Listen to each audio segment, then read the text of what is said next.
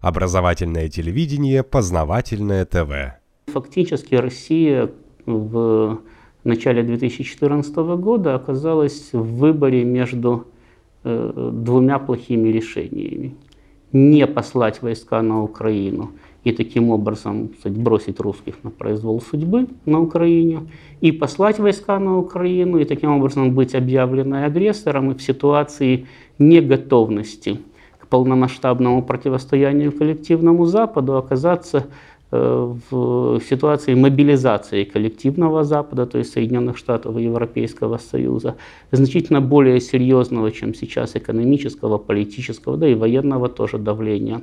Значит, с весьма сомнительным пространственным выигрышем, потому что даже значительная часть граждан Украины все равно бы в такой ситуации считала бы сказать, э, Россию агрессором, которая ни с того ни с сего вдруг взяла и захватила территорию страны.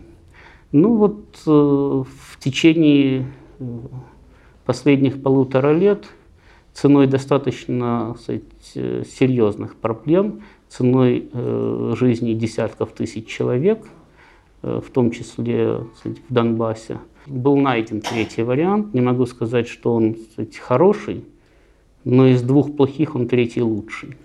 Значит, когда э, было выиграно время на мобилизацию сказать, экономических, политических, военных усилий. Ну, я думаю, что все присутствующие за новостями следят и знают, что в течение э, последних полутора лет российская армия беспрерывно проводит учения с э, привлечением там, десятков, а периодически и сотен тысяч военнослужащих. И все они такие тематические. То есть за это время, э, по сути дела, отработана ситуация по отражению агрессии на всех азимутах, во всех направлениях. За это же время, в общем-то, э, в значительной степени произведена и перестройка экономики. Я понимаю, что кстати, идеал достигнуть всегда сложно. То есть всегда надо еще немножко, чтобы было еще лучше.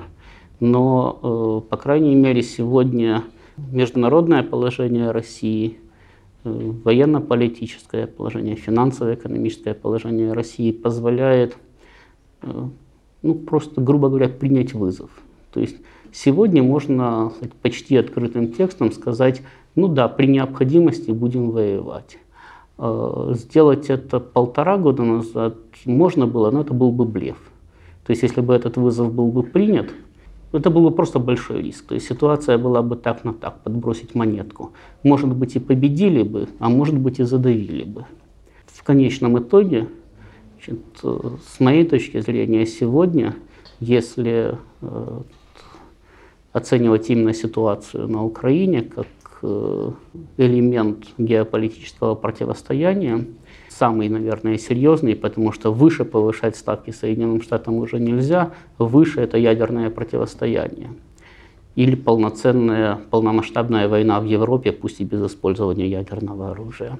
Вот если сегодня рассматривать эту ситуацию, то сравнивая с ситуацией 70-летней давности, я бы сказал, что мы находимся в период коренного перелома, когда ну, вот, уже почти, почти понятно, кто победил, но еще весы колеблются, вот как было на этом самом, на Курской дуге. Да?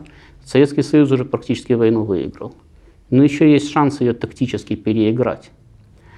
Вот сегодня тоже войну практически выиграли, но еще есть шанс ее тактически переиграть. Соединенные Штаты пытаются этим шансом воспользоваться. Познавательная точка ТВ. Много интересного.